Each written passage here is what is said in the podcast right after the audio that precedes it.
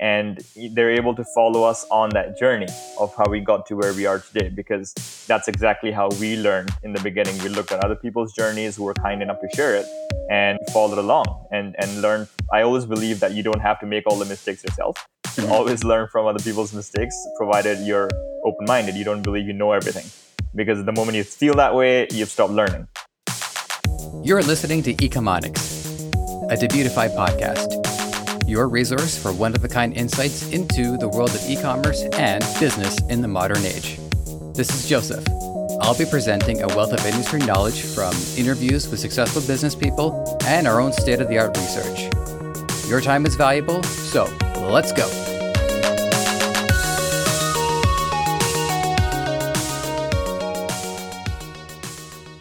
The foundation for my talk with Shishir Nigam is time, and how each day can build support for the next. In the span of a year, he and his partner Namrita leveraged their experience in portfolio management and an enthusiasm for home decor into a booming dropshipping enterprise. As of our interview, he still works full time. And while he's at it, founded the Dropshipping Council, a premium community for top minds to come together and advance the industry. If you're wondering how he does it, you're not alone. But this next hour should help. Shishir Nigam, it's so good to have you here. Thank you. Thank you as well. I've had some time to learn about you in advance, but let's do the listeners a favor and tell us who you are and what you do. That's great. Thanks so much for having me on. So I, my name is Shishir. I, I've been operating together with my wife Namrita. We have been operating our own ecom ecom stores since 2019. Um, so 2019 is when we first got into drop shipping. We both still work our full time jobs, so we're much more like regular employed people in that way. We still continue to do that till this day. So we're not not the typical college dropouts that uh, drop out and buy a Ferrari, but we still have our jobs. But we just wanted to, to do something on the side that gave us more control. So that's sort of how we got started in drop shipping in 2019. Since then, yeah, it's been a quite a ride. We've crossed um, we've crossed the million dollar mark in terms of sales through our main store, and we're continuing to grow that and just getting ready for Q4 mm-hmm. working on a few other initiatives along the way. 2019, I, I think that's that's not that it's a competition or anything, but I think that's the most recent entry into it. But so far, the window of entry has been really no more than like 10, maybe 15 years at the most, because a lot mm-hmm. of this is, is so new. Oh, yeah. So when you were getting into it, what, I mean, I guess for one is how did you, how did it cross your path and what mm-hmm. resources uh, were you using to get started? Yeah. No, that's a good question. You're right. The the space has been around for a long time, obviously, but I think it really picked up traction uh, more broadly in 2016, 2017, when I think AliExpress came around and allowed people to really start uh, drop shipping without having to buy in bulk. Mm-hmm. In, in in my case, we we my interest in, in e-commerce started as a seller. Uh, we'd always been buyers. So in 28 late 2018 is when we first bought our, our, our new home. And this was our first home. And we did about 80 to 90% of all of our shopping online for, for the new home. And my wife is, is mm-hmm. amazing at finding the right stuff and getting things to fit and look, look amazing.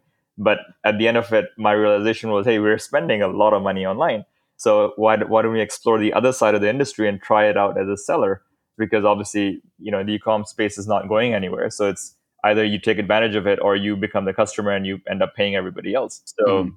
we first got started thinking, okay, let's, you know, maybe let's start exploring the home decor side because we obviously have a great um, eye for products in house in my wife's uh, um, skill. so why not utilize that? Um, being the smart husband. So that was my initial motivation to to start thinking, and we started looking around for options. Okay, home decor. How would you you know source things and you know you start on youtube you start googling things. Um, and then that's of course when you when i stumble across dropshipping as as a model to fulfill. And then as you dive deeper you realize okay it's not just you know home decor. There's a whole universe out there of potential products that you can look at. And you don't have to be confined to one niche. So that's sort of how we got started. And in terms of resources there's tons of resources which are all majority free, all on YouTube, um, tons of Facebook groups that one can join um, if you want to learn more about the space. And that's exactly how we got started. I didn't, I didn't really take up any you know paid course um, and that was me being frugal on my part many people as business owners take that route and save time as opposed to having to collect from all the free resources they just buy a course and pay for the education um, i took the free route but you know still sort of came out okay but probably took me longer than i would have with a course but I, I took all the resources i could from youtube and facebook groups and such Right. And and again, I mean, we're recording this in 2020 mm-hmm. and I'm pretty sure that it'll be released in 2020 as well. So even if it did take longer, you managed to make quite a, a significant amount of headway in the span of a year while also becoming a homeowner. Yes. uh, you know, my, my, my partner and I, we just moved into a, a two bedroom apartment and we're, it's it's like two three weeks in and we're still like, you know trying to get this, uh, trying to set things up. Yes, we've, had, we've had several conversations about what to do with our TV in the corner. Should we mount it? I, oh no, yes. it's concrete. I don't know if we can drill. As it just goes on and on. Mm-hmm. Now you also set up your own uh, YouTube channel. Yeah. Uh, as I as I believe is like the tradition for uh, for dropshippers and e-commerce experts at this point. I've yet to um, meet one who doesn't have at least some yeah. form of presence, right? Like a podcast or a blog, or, correct, or, or a TikTok. I haven't seen any TikTok uh, ones yet, but I know I'm sure they're there. They're coming. and yours is uh, yours is Journey to Freedom. Yes. So I, I appreciate the term Journey to Freedom because it also is the mindset of people being able to have more time to do as they please. Mm-hmm. Uh, I don't think it obviously it completely eliminates work from a person's life, nor should it. Work is an important yeah. part of the human experience. Mm-hmm. So, was this a mindset that you've always had, or uh, was it more something that you developed as you were uh, getting into mm-hmm. e-commerce? No, um, I, yeah, yeah. Just tell us what this was about as well. Yeah, sure. It's it's a very good point. So, if you're bang on that, it's not about getting rid of work. Uh, it's not that at all. It's about getting into work which you can control, uh, that that nobody is telling you to do. Um, so again, we're we're not in the bucket of people who hate our jobs or anything like that. I I happen to work in finance. I like what I do, uh, but ultimately, yeah, somebody else still signs my paycheck. So I would much mm-hmm. rather over time get to the point where I decide how much I get paid, uh, and it's all dependent on my efforts and and you know skill. So it's that's sort of where i've always had the motivation to to do that um, to look for something where i i control a lot more of of my own finances a lot more of my own time i think most importantly. More important than money mm-hmm. and the work i think is the time factor that you can control where and when you commit your time. So that's sort of where the motivation came from. And um, in terms of the channel just because in the beginning, that's where we picked up a lot of our education. I almost see it as a way to pay it back to the community. So it, it, we have a mm-hmm. ton of free resources uh, and education that shares our exact journey of how we started from ground zero, which is where many people are, and they want to grow to a certain point, whatever their goal might be. And they're able to follow us on that journey of how we got to where we are today because that's exactly how we learned in the beginning. We looked at other people's journeys who were kind enough to share it and followed along and and learned. I always believe that you don't have to make all the mistakes yourself. You mm-hmm. always learn from other people's mistakes, provided you're open minded. You don't believe you know everything, because the moment you feel that way, you've stopped learning. So even to this day, what happens a lot is we'll produce some content for our channel and we'll get a whole bunch of comments in response, and I'm picking up things from there that I don't know uh, because again, the the ecom universe is not small by any means. Uh, there's, mm-hmm. tons of experiences people have outside of your own little bubble, uh, and it continues to serve as a learning resource for us, even not just the content that people are watching. And what's amazing to me, and you know, anybody who uh, who's going to be listening to you know, each and every episode is probably going to be a little uh, impatient with me saying this to each guest, but I get to say it uniquely to each guest. But everybody seems to be contributing a piece to a bigger puzzle. Mm-hmm. Uh, I haven't really seen, like, I haven't talked to anybody who I feel is trying to edge out somebody else uh, in a competitive sense. Mm-hmm. How would you characterize what uh, contribution or what pe- actually? I know what it is that you've contributed to the puzzle. It's the Dropshipping Council. Whoa, that is the best transition that I have done so far. So let's talk about it.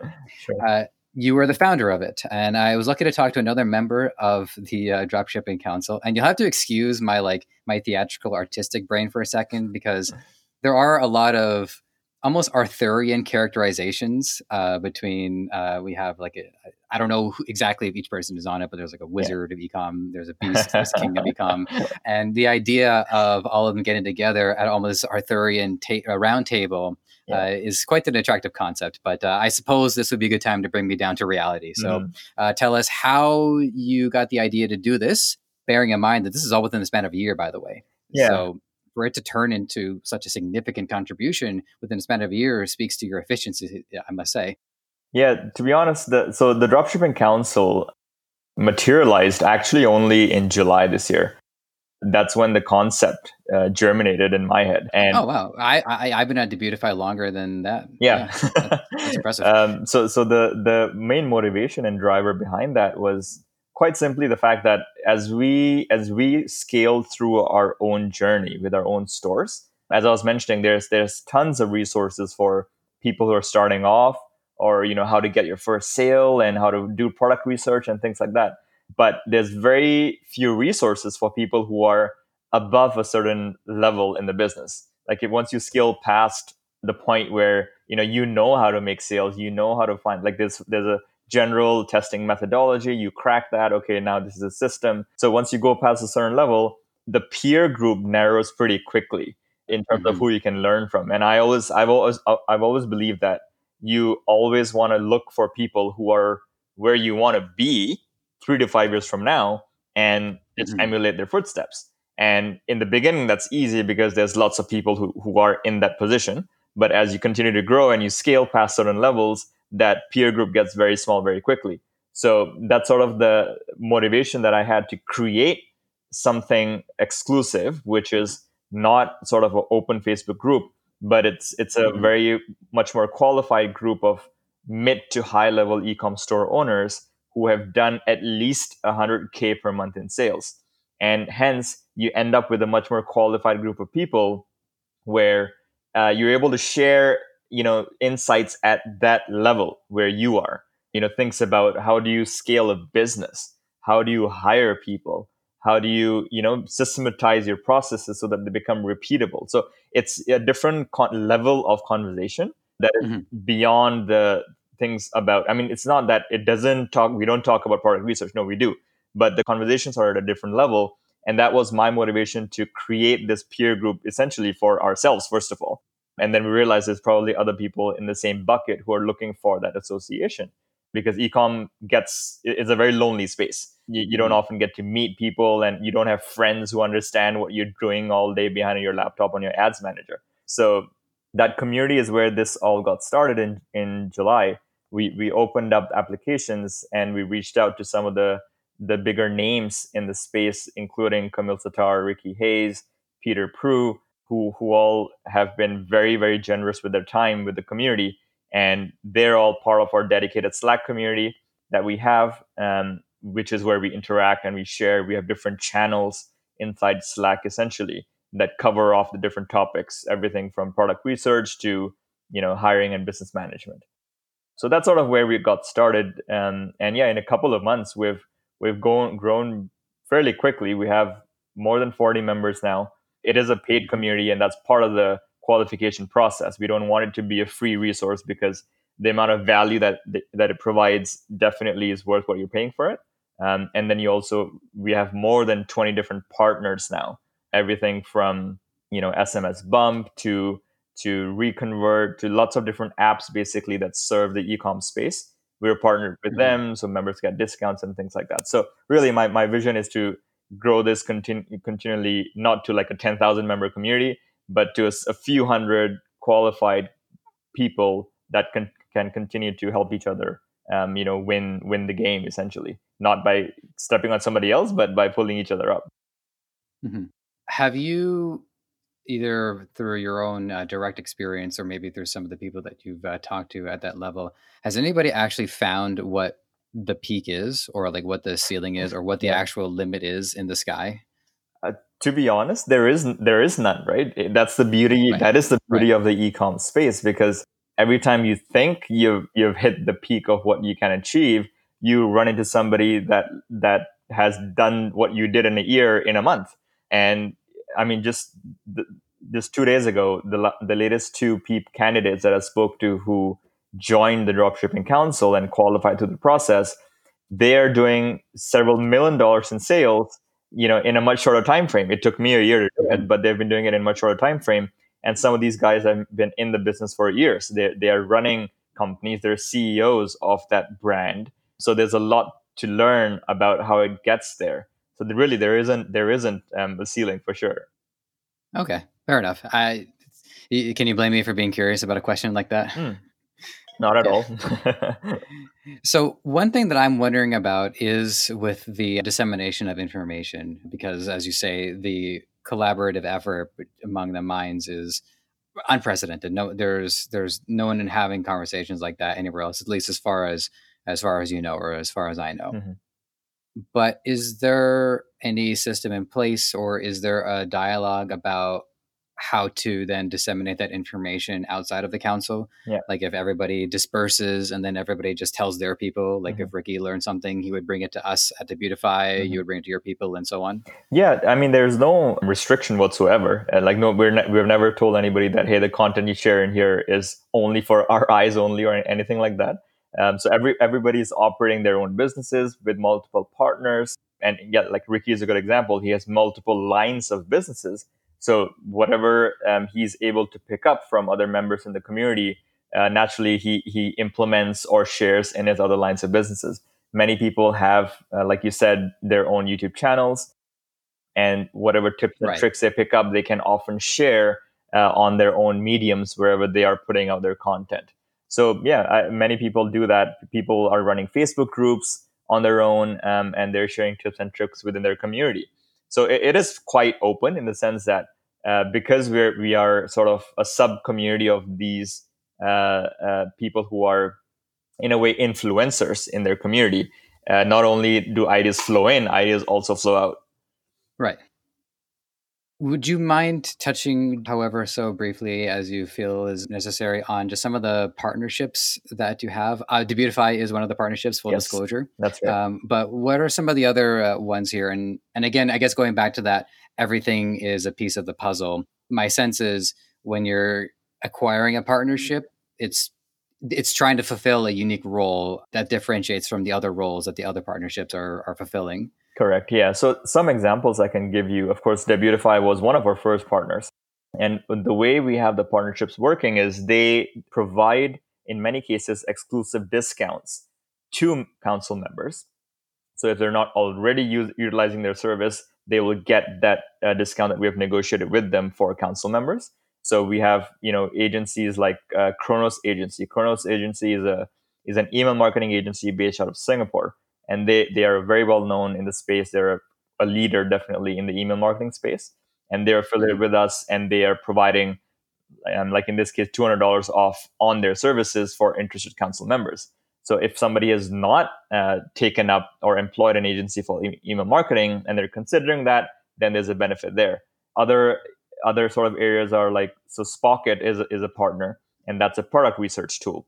Gorgias is a partner. They're a customer service help desk.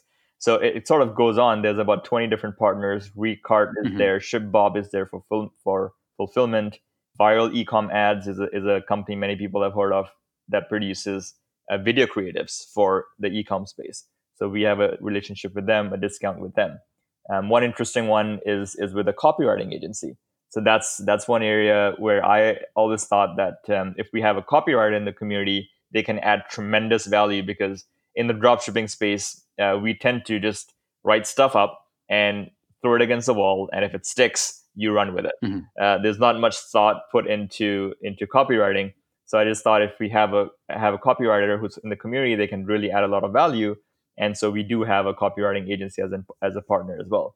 So the discounts is the first sort of area of collaboration. The second thing is many of these agencies also have representatives who are part of our Slack community. So they serve as the subject matter experts in what they do. Other than just the members, you have these a- agency experts who you can also ask questions of.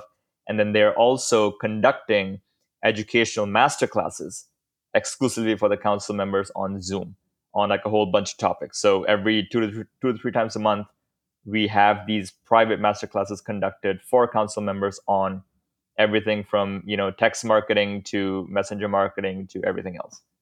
That's impressive. And it seems to me that there is going to be quite the locking in effect where when somebody joins that council, it's almost a one stop shop for everything mm-hmm. that they'll need at the level that they're working at. Yeah. Uh, between the partnerships and the information, there's I, I mean, I'm, I suppose there's other places to go too, but it looks like you really got everything covered. That's the intention. Like there's there's definitely other other groups. For example, like th- there's a group called community called Ad Leaks, uh, and that's also Ad a very Leaks. popular community that is founded by Tim Burd, and he he's a huge, very well respected uh, guy in the ad space. But that fo- focuses primarily on Facebook ads. My my mm-hmm. objective was dropshipping and e-commerce is not just about Facebook ads. It's not just about media buying. It's about things like customer service. It's about you know how do you find the right products? How do you do how do you fulfill logistics? How do you find the right suppliers? So really, this was and there was nothing on uh, drop shipping or ecom as a whole that covered everything, not just ads or not just some of the area. So that's where this this sort of made sense to me to have one place where yeah, literally every vertical that you can think of as an ecom store owner is covered. You have some resource that you can go to. And we're obviously continuing to add partners on board to to make sure we have it as full as possible.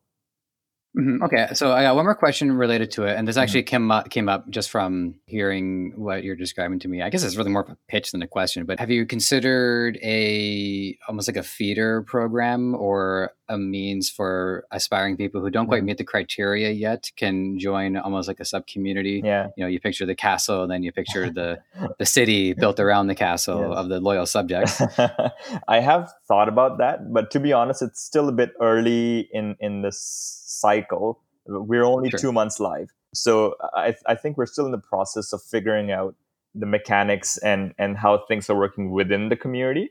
And again, the, the goal of, of this is not to make this super large again. Right. The goal is is to keep it where, you know, if you ask a question, it doesn't get drowned out by 20 other questions and forgotten. So, you know, I, I think it's something I may consider down the road uh, to have maybe like a again an open open Facebook group or something where where the same members are part of the group.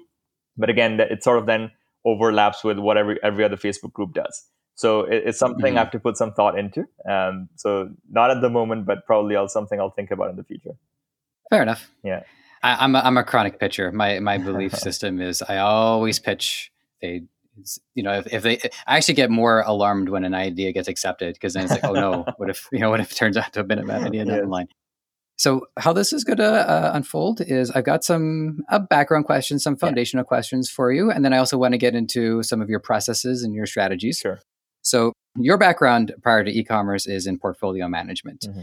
and and I asked this question uh, how everybody's background informed what they're doing, and the person I spoke prior to you was Paul Motley, mm-hmm. who had a background in chemistry. Mm-hmm. And I was curious as to how chemistry would fit into all of yes. this. And he said well, it was about the process and it was about understanding the workflow and breaking things down to their elements. Mm-hmm. And I thought that was fascinating. Mm-hmm. So, how did your line of work in portfolio management? Yeah. Uh, what's the skill set that you picked up from it? Uh, how did mm-hmm. that enter? How did that help you as you entered the industry? Yeah, very good question and very relevant question. So they in my case um, being in in the having a finance background just having a grasp of numbers obviously is useful in any business venture that you start.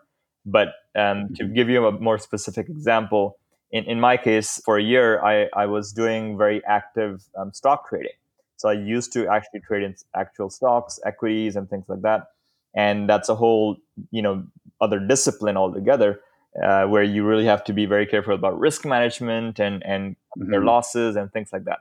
So what one major thing I did carry over over from that is in the dropshipping space, a lot of the processes in the beginning are about testing products and and then putting ad spend behind those tests. So one of my biggest earlier er, earliest learnings was when to cut my losses and know mm-hmm. that a mm-hmm. product is not working, so move on so similar to to my stock trading days it, it was you know i learned to be not emotionally attached to what i've invested in. Uh, and if the market's telling me something is not working then just get out and figure out later why it did not work. Don't hold on to it and hope no no it'll come back. No no it'll come back. Don't you know you you'll lose a lot of money that way. So especially in a case where you have to test a mass of products which is often the case in e-coms in and drop shipping uh, you you gotta have that ability to cut losses early mm-hmm. and and then learn how to ride your winners. So that's the other half of it. You know one half is the risk management when do you cut your losses? The other half is how do you ride the profits and continue to grow them? So I, I mean that would be my sort of uh, learning from my prior experience. Mm-hmm.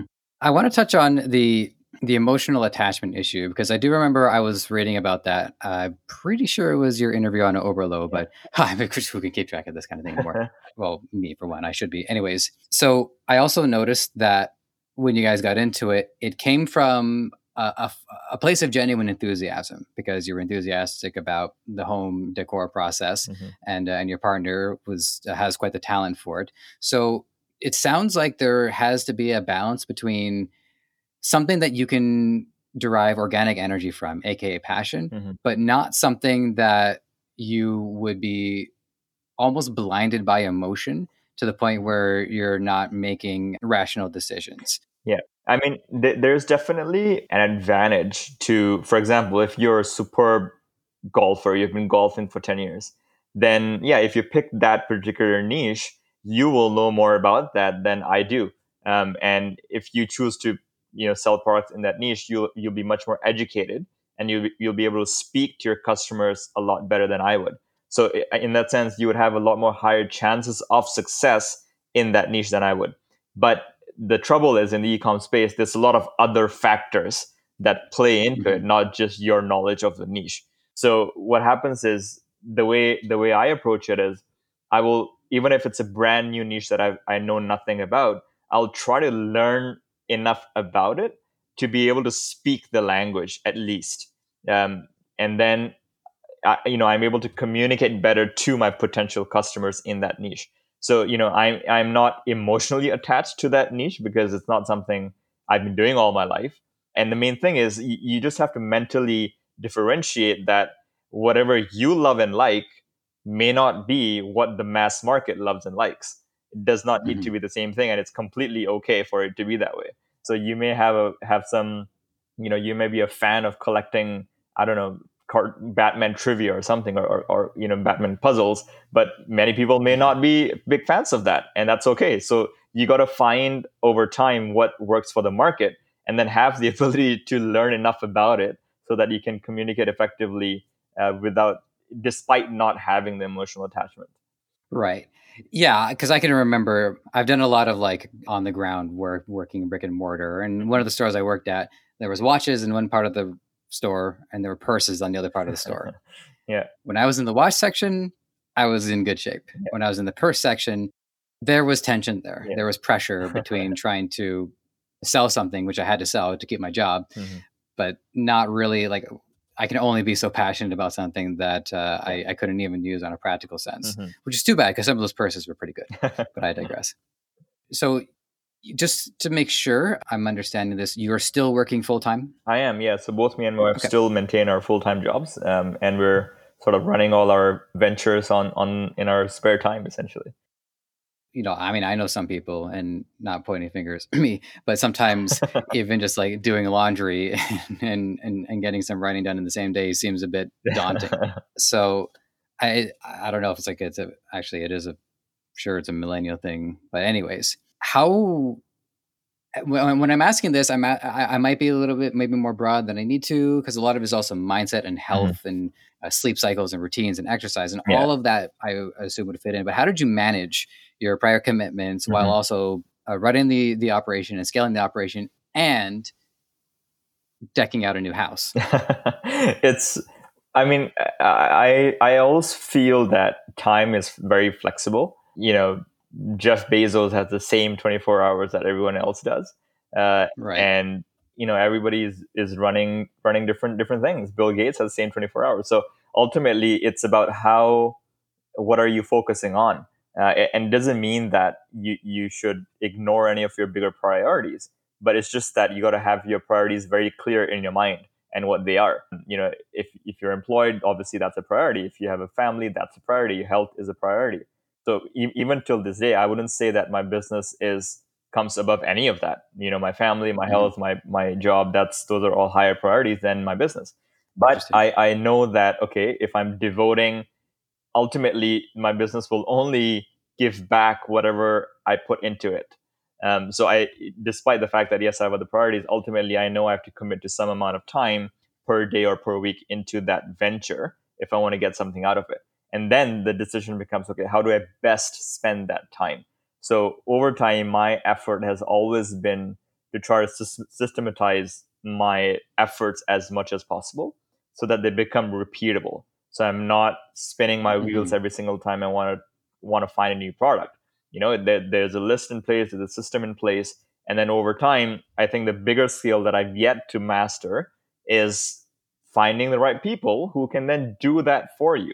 Once you have systematized enough, then you can hire and outsource, and then you're multiplying your time. Then it's not just your 24 hours, you are able to multiply your time, and then it becomes a lot more about managing the team and how do you how do you run that run it as a business, not just as a one man operation. You know, it's interesting uh, bringing up uh, Jeff Bezos and Bill Gates and how they have the same 24 hours that all of us do, unless I think Elon Musk might May have have more. figured out a way to perceive time a little bit uh, slower. So I think he actually manages like 24.5 Yeah. hours in a day, but I, I can't, I can't, I can't back that up Yeah. with anything even remotely approaching substantive evidence. But what's important is the 24 hours that they would spend on one day has to inform positively the next 24 hours Mhm. in the same way that it's more important to learn from other people's mistakes so that you don't have to spend time and resources uh, making those exact same mistakes Mhm. when you could have just uh, learned from them Mhm. with each day that the, the the value of the time can go from bronze into silver into Mhm. gold or and then into platinum Mhm. if you're like me and you think platinum is more valuable than gold so over would you say i mean in the span of a year would you say you've been able to almost like refine or increase the hourly value of what you can do on a day-to-day basis Absolutely. I, I think that happens with experience as you become an expert in anything. You know, and to be honest, these days you, you can actually become an expert in anything you want to without having to go to university and stuff like that. Mhm. You know, if you have dedication enough, you can become an expert in whatever field you choose. And yeah, as you become an expert, you start differentiating yourself. I've I've always seen, um, you know, I guess life's journey or, or being successful at anything as as how how much you can differentiate yourself from other people who are attempting the same thing. And many many a Mhm. times it just comes down to the amount of consistency that you can show, uh, the amount of effort you put in, and the dedication. Um, so when those three factors come in, then over time your skill level will definitely increase in whatever you're doing. And if you're thinking differently enough, then for sure you're you will have made your time more valuable. You'll be able to do a lot more higher value activities with your time. And then over time, hopefully figure out a way to, to outsource the lower value activities to mm-hmm. folks who are you who you can train to do that.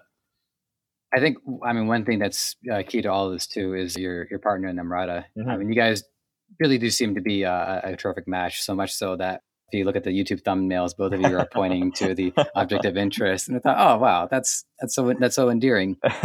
Uh, how did the the two of you uh, come together and yeah. realize you guys were going to be uh, so good together? So uh, I come from an Indian background, and we we met through our families in India, and that's sort of how we got got to know each other. And yeah, in a sense, we we connected through our families, and we saw the Mhm. match there. She then immigrated to Canada to, to, to obviously live with me, and and since then, you know, we we both sort of reaffirm every every day that hey, that was the right decision to make. But yeah, there, there's a lot of commonalities, lots of common interests, and essentially a common long-term vision to just have more control of our time right? Ultimately that that's what it comes down to uh, that as long you you don't need to have the same habits you know not at all. It's it's almost impossible to have that. Um, but be able to have a common long-term vision that you can then work Mhm. towards in your own individual ways. And you know you, you'll habitually you'll be very different your skill sets will be very different but as long as that broader vision is there then you know hopefully in a complementary way you can get to that goal together Mhm. Do you guys see family? As I know this is not very uh, economics related, but do you guys see Yeah. family in your future? Uh, yeah, we, we do. we do definitely. I think that's that's uh, you know, in you know, you want to you want to aspire towards that obviously because beyond a certain point, it gets things get mundane all all you know over time. So you you want to keep things exciting. You want to keep things growing. You know that's how life grows. Aha, uh-huh. you know that's I, I mean I've obviously had conversations with other people about family before, but that's probably one of the that's a really important insight. Just because a, a child is in a constant state of growth, mm-hmm. and it's a way to recharacterize time as the child continues to to develop. Yes, I've I've seriously never thought about that. I, I, I wanted to have kids prior to, but that still uh, helps out quite a bit. Yeah. All right, so let's get a little uh, let's get a little uh, brass tacks here. Mm-hmm. So you mentioned it before that you have a system that you've been uh, developing, and I see the chart on o- Oberlo. So yeah. if people want to go look at that uh, interview, that they can certainly do that. But can you give us a rundown for your your system here on finding successful products? Yeah, I, I think I would say that the, the key factor is ultimately you have to recognize that you are marketing. If you are marketing primarily through Facebook, then you got to understand that folks who are scrolling their news feed are not actively looking to buy anything. They're just passing right. their time. So the biggest thing then becomes grabbing their attention enough to make them click on your on your ad, brings them to the product, and then you take it from there. So even even before the quality and and the customer experience, it, it's all about the very first in- interaction that your customer has with your product advertisement. So the product choice itself has to be catchy enough uh, that it attracts that attention. Uh, because if it doesn't, you may have the most wonderful product, but if your if your ads are if it, if it's not eye catching enough, none of that matters uh, because nobody's going to click on your ad. So that's sort of where the starting point is in terms of product research. You want to be able to find a product that uh, you know is unique and eye catching, or has some sort of a problem solving uh, ability. So problem solving is, is another you know pain point. If you can uncover a pain point that your product can solve, that's another big mm-hmm. motivation that will drive a user on Facebook to say, "Oh yeah, that's a problem I maybe didn't even realize I had." Uh, and yes, this product solves it for me. It's worth clicking on to learn more about it.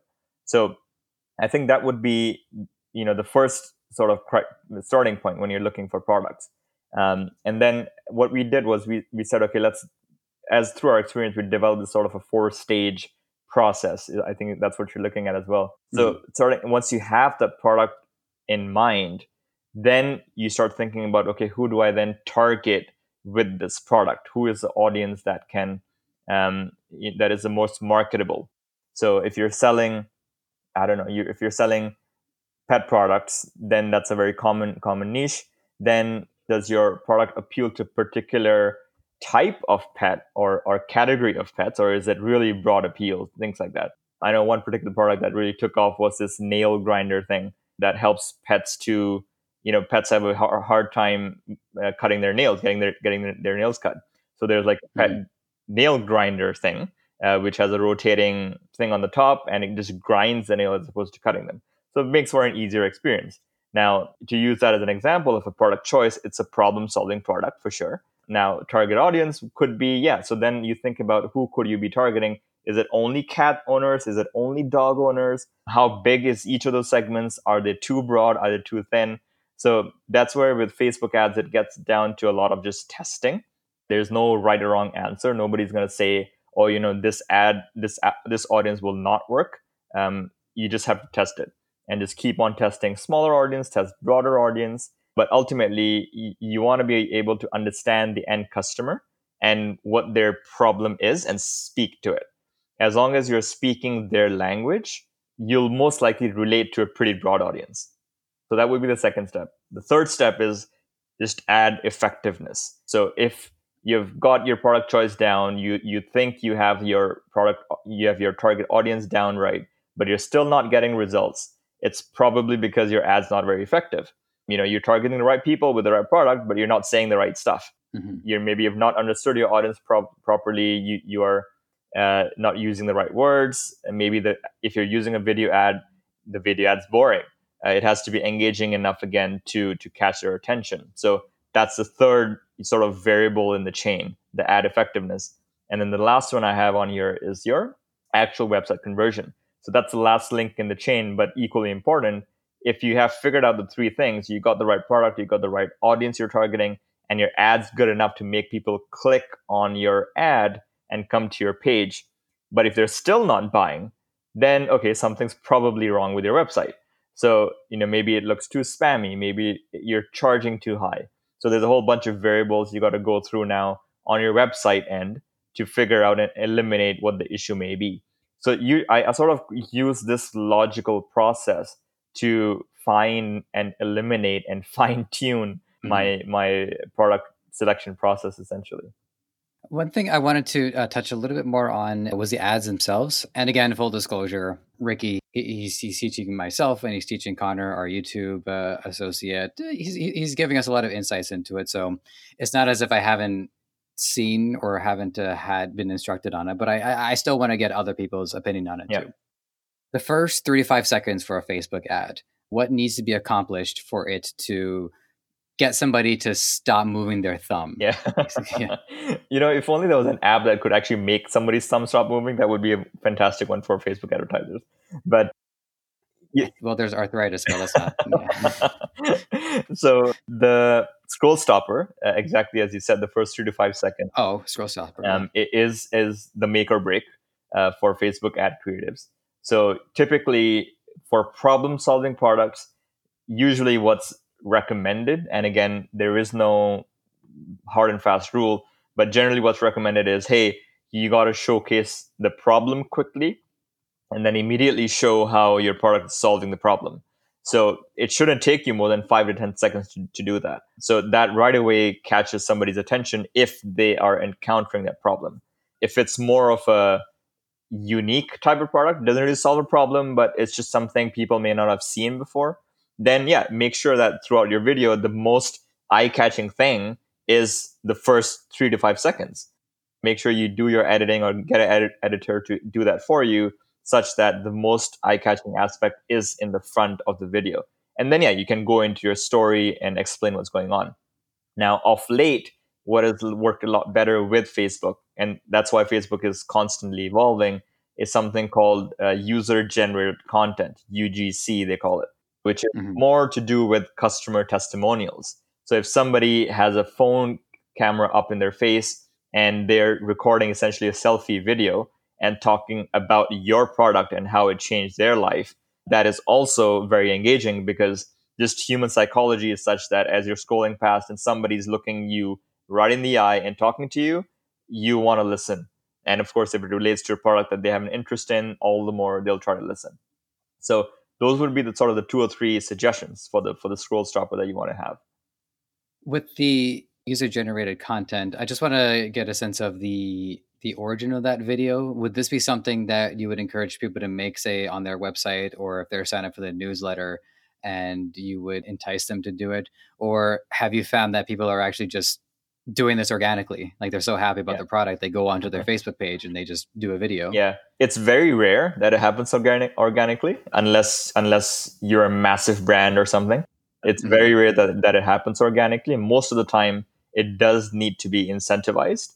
So you know, don't obviously. It's not about you're not bribing your customers, but you're encouraging right. them to give their honest opinion, but give them give that opinion in the format that you prefer. So that's the reason for the incentivization. So if you have a mailing list of customers, then you know there are ways to filter out your most your VIP customers, right? So who have spent the most with you or who have placed the most repeated orders. Now you know that subset is the most loyal to you because otherwise they won't be buying again from you. So that's the most potent audience to reach out to and say, hey, you know, we'd love for you to to create a short testimonial video for us here's a discount of an extra 20% off the next time you shop with us. Uh, and here are some guidelines that you can use and we'd love your honest opinion on how you're finding this particular product. And these are some guidelines on what, you know, how we suggest you can frame your video. You know, you, you can start with your experience, you can talk about the features, whatever. So that that serves as a it creates like a directory essentially a library of content for you in response to that campaign which then you can utilize in your ad creatives. I'm also wondering if there there's any way to help foster a community around it. Now, it might in the community, it might not be a community around necessarily, you know, the pet grinders or mm-hmm. or neck collars yeah. or neck braces or something like that. But on a more fundamental level, it has I guess it would have more to do with the brand because the brand promotes an idea. Mm-hmm. Is this something that you've implemented into your strategy? Have you yeah. tried to build communities of people? I mean, at this point now you're talking about customers yeah. talking to each other. Correct. Yeah. No, we have uh, we have definitely gone that route. So main through through 2019 and and now we just I mean to advertise you need a Facebook page first of all. So that's where Oh, you do. I didn't know. Okay. Yeah, so you need a business page essentially to start advertising because that is where when somebody sees an ad, it'll they'll know who, which page it's coming from. Now that itself uh, kickstarts your community building. So people may like your page, people may comment on your on your video, things like that. So that already creates a small subset of community there. Um, and then what we started doing was we started sharing content on our Facebook page. So that then creates a bit more engagement. It's not just people seeing an ad and going to your website. They have a third forum on Facebook where they can share content, not share content, they can view content that we're sharing. And then in the comments of that content, again, people are interacting. So, you know, it's just about providing value, right? Just just like how your, right. your product provides value. There's many other ways to also provide value through content. You know, if you're selling a product, share content about how to use it effectively, things like that. So definitely it's something that you should try to do if you're marketing products because it creates more loyalty. You know, in many ways, some people say that it even helps Facebook promote your products better because they recognize that you have an active and engaged follower community. So that's supposed to even help your help your ads. Is there anything in specific that somebody can do? And I think you, I think this the answer might have been uh, promoting your content, but I just want to make sure to get those first few commenters going because one of the hardest things is that when there's no one mm-hmm. asking anybody else to dance, yeah. you really need like someone brave to walk yeah. from one side of the room to the other to ask somebody to dance. Exactly. So this this is an interesting cha- the, exact, the exact same challenge we faced within our Slack community in the Dropshipping Council because, yeah, brand new community. And in the beginning, every, mm-hmm. everybody's a fly on the wall. So, how do you engage people? So, what we tried to do in the inside of the community is we had these topical days. So, like today, Monday, Monday is conver- conversion rate optimization Monday. So everybody, you know, throw out any tips and tricks you know about conversion rate optimization and ask all the questions you want on this topic. Tuesday is Facebook Ads Tuesday. All the problems and topics on Facebook Ads. So it, it that's one way to to engender and encourage communication by giving something people can talk about, right? So you obviously share your own content, but then you can also encourage topical discussions by you know encouraging people to talk about something. You can ask them, "Hey, where are you guys from? We'd love to understand right. where our customer base is from. You know, comment below where you're from." so that it's more once people get posting a few times that sort of crosses the initial hurdle then they're more active in the community excellent and then also too i guess if, if people are buyers first because usually i would imagine someone buys a product first before they get that enthusiasm to then participate in the community so mm-hmm. I can even see something like posting reviews. Hey, this is a this is a review that we got from our website. Yes. You know, just want to thank tag the person. Yeah. Interesting. I have a couple of other maneuvers that I learned from reading some of your writing.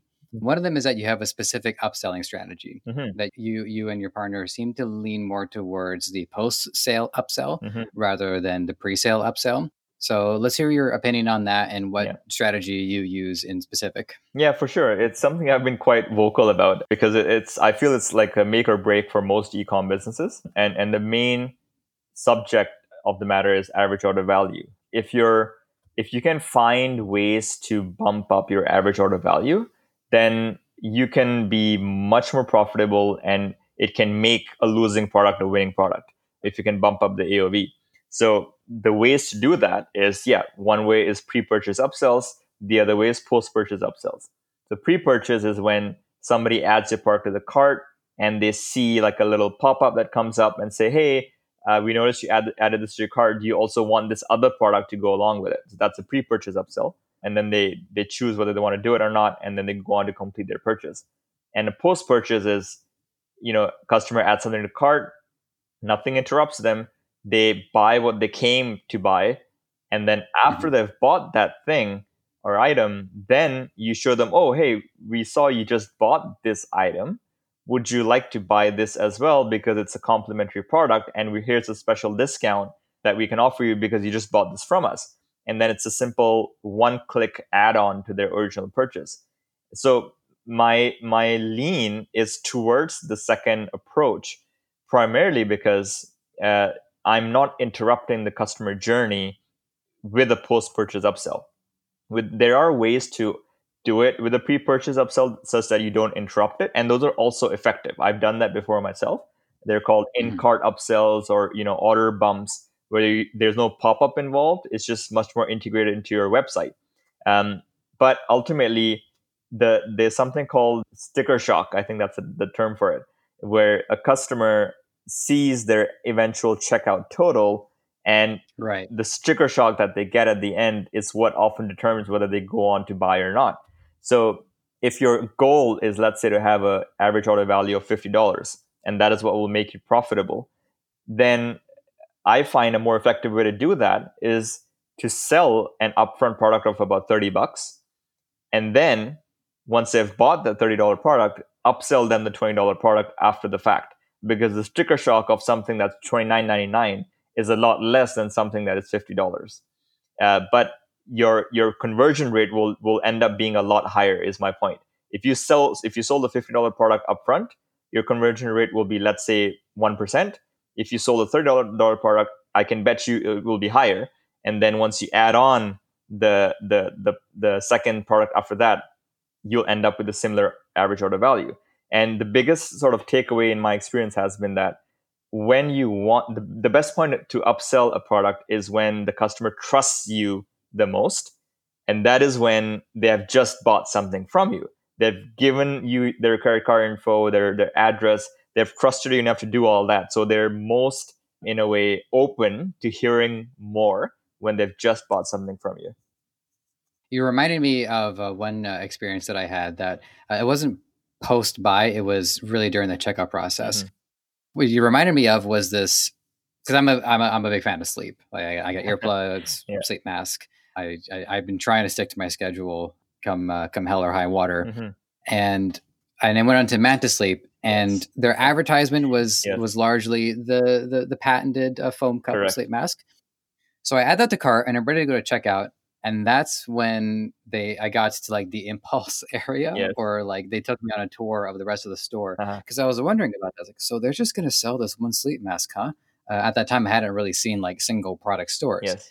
And then, oh, now I get it. Now I see what they're doing. Because mm-hmm. the next thing was these these cups that you could freeze yes. that you would remove, put onto the mask, like kind of like the beanie cups, and then they would uh, do stress relief. Correct. Uh, I've used them, you know, seven or eight times. Uh, and then the next one was like a lavender thing, and then it kept going and it kept going and it kept going, and I was getting exhausted because I was like, okay, well, how many more things am I yeah. yeah. Uh, want to add to the cart? Uh-huh. And I hadn't purchased yet. Mm-hmm. But I, I mean, this is just my opinion, but my my thing is speaking as a customer and as a frequent one at that is after I've spent the money, I do feel that sense of like, okay, the pressure hasn't building, the tension has been mounting. Am mm-hmm. I committing to this? Okay, it's bought. Yeah. I'm spent. yes. And then and then for the upsell to come back and says, You want to go for another round? I'm like, oh no. so how do you is there anything that you do or to I guess keep people at ease yeah. once they've uh, the money and yeah. how do you incentivize them to be ready to go for round two no that's a great point the exhaustion is definitely a, a big deal because you you have to lay out the expectations so one one thing that i make sure i do on my post purchase upsell page is indicate hey congrats you just secured your order so okay yeah mm-hmm. that part's done but now here's an exclusive deal and it's it's a one page you just it's one click. Either you take it or you don't take it. And if I happen to have a next upsell, then I'll clarify, okay, last exclusive offer. So they know, okay, yeah, there's an end coming. The, you know, if you want to make it even more, more explicit, many people do step one, step step one of four, step two of four, step three of four. So then it's right. a lot more predictable and it's not an open-ended journey of you don't the last thing you want is the customer just hit the cross button on the tab because they're done and they don't know when this is going to end.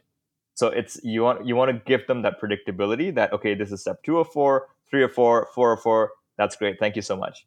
You know so that's that's the way i tend to address that exhaustion aspect. Um, and the main thing is also the security that even if a customer drops out in my post purchase upsell process i still have their first sale so that's, that's right. the benefit because if somebody drops out in a pre-purchase upsell phase, I don't have anything. Um, so that's also another benefit I find of the post-purchase process. I, I, will say that it's been a while, and I mean, I, I bought that sleep mask even before I, I joined with Debutify, so mm-hmm. I didn't understand it as intuitively as I do now. So to their credit, maybe they did do the you know one of two or or three or four. Yeah. So I will give them I will give them that. One of your other strategic maneuvers is you knew that when you had found something that was a winner, mm-hmm. you knew that other people were also going to try to get in on it. Mm-hmm.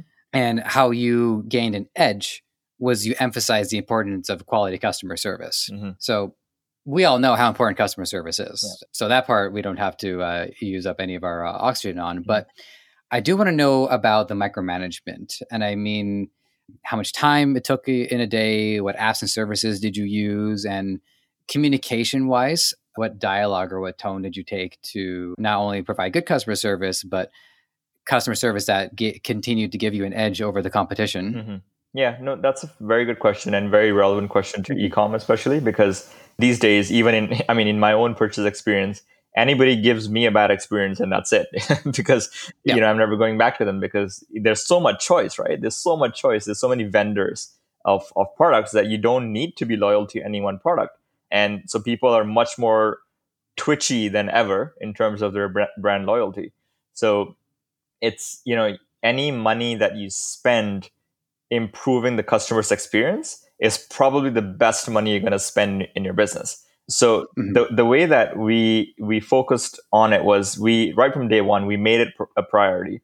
So one of the first hires that I had on my team was a virtual assistant who was focused solely on customer service. So in Q4 of last year, when we were getting 50 or 100 emails per day from customers asking, "Hey, where's my order?" We were making sure that we were replying within 24 hours because mm-hmm. that is you know the maximum patience anybody has before they'll go onto your facebook page and say i've been emailing them forever and the forever is like 12 hours and you know they've never gotten back to me so it's really staying on to, and it's not so much about meeting their expectations which are often unreasonable but it's more about being in communication constantly and just getting back to them you know so right throughout our, our sales we we didn't offer like two day shipping like Amazon or something. We had two to four week shipping times, which is something you know that I'm trying to improve on. But we had two to four week shipping time. But despite that, we had a 4.9 out of 5 Facebook feedback score. Hmm. That was I attribute that primarily to keeping customers informed. So I never hid the fact that oh they're gonna have to wait that long. No, I made it. I actually made an effort to make sure they know it before they buy it. Um, so they, they the expectations are set right. And then the effort on the back end was if anybody asks further, then we're getting back to them quickly and just informing informing them that hey, we're doing everything we can to get this to you. So the tone is always, hey, thanks for reaching out. You know, we understand this may be a very it's it's it's we understand um, how it feels to be waiting for a product to arrive in the mail. We're customers ourselves and things like that. So mm-hmm. you want to make sure that they feel that you know what they're going through. So the empathy has to be there. So if there's anything I can summarize, it's empathy. Be empathetic in your tone, uh, regardless of how angry you may actually be. That cannot come across. So you got to mm-hmm. show empathy and just communicate that hey, you know, we're facing some issues. We're facing some shipping hurdles because of COVID. You know, we really appreciate your patience, and we're trying everything we can to get the product to you. So it's just about that constant communication. And most people um, automatically tone down themselves when they read an email like that saying hey you know we're really sorry we're trying the best we can you can mm-hmm. and always end off with if you have any other questions feel free to reach out anytime you know so they they know it's an open channel they don't they don't feel like okay that's it we're not going to respond anymore Mm-hmm. You know, so you reminded me of uh, one story that I'll tell very briefly, and then I'll uh, I'll give you a wrap up question, which is my time as a VA, and I'm contractually obligated not to like yeah. talk about the company that I worked with. Not that it was a good company. I don't have anything really negative to say, but there was some consideration that has to be taken into ego, and by that I mean the products that we were uh, working with were ticketed in the nine thousand dollar or mm. nine thousand pound right. Uh, mm-hmm. I, I, think like the lowest that we had were maybe like twelve hundred dollars, thirteen hundred dollars. Mm-hmm. So when I'm I'm talking to to the customer on the phone and I say, you know, I, am a customer too. I know what it's like to be frustrated. You know, I spent hundred dollars on uh, on this big book, and I'm waiting for. So you know what it's like to spend five thousand dollars on a watch and not get it in time for a wedding. yes, the, if if they've spent that much, they they feel they own you. yeah. Yes, it's it's a fair point. You gotta somehow suck it in and not hurt hurt their ego because that's the ultimate that's the last thing you want to do. yeah, I mean, you, you have to recognize and and and ego might come across as a bit derogatory, but it is it is fair to understand that when people are active at a certain scale, yeah. they they're they're they have every right to treat their time as precious. As, yeah. Um, and and the other so also, so I, I recognize that. Yeah. The other thing they also realize is if you met these people in person, they will not behave the same way. They'll probably be a lot more kinder and most of the time just because they're behind a screen and not in fa- in, in person it gives them the license to be that way which is just part of the way the the, the you know things work these days social media yeah. you, you don't need to put your face to it and that's why i think if we get to a point where sales agents can even even cold even customers that are just calling in even if they have the option to do video chat mm-hmm. that would probably that alone uh, I, I, when i started started doing these recordings i didn't we didn't have videos, but now we're just uh, having the video on so we can see each other's face. Yeah. And the first ones before the video were fine. I'm not saying they were bad or anything, but it, it really does help. Yeah. Just being able to connect with somebody, especially in this time where people are not getting to make the connections Correct. that they want to make. I have a friend, he wants, he's trying to plan a wedding mm-hmm. and his wedding party is so big that it actually nearly surpasses our COVID gathering yeah. restrictions. Yeah. Yeah. That's right. So I'm uh, I'm going to let you go. I got one wrap up question for you, which sure. is for people who are uh, keen and inspired and they uh, want to and they want to get going.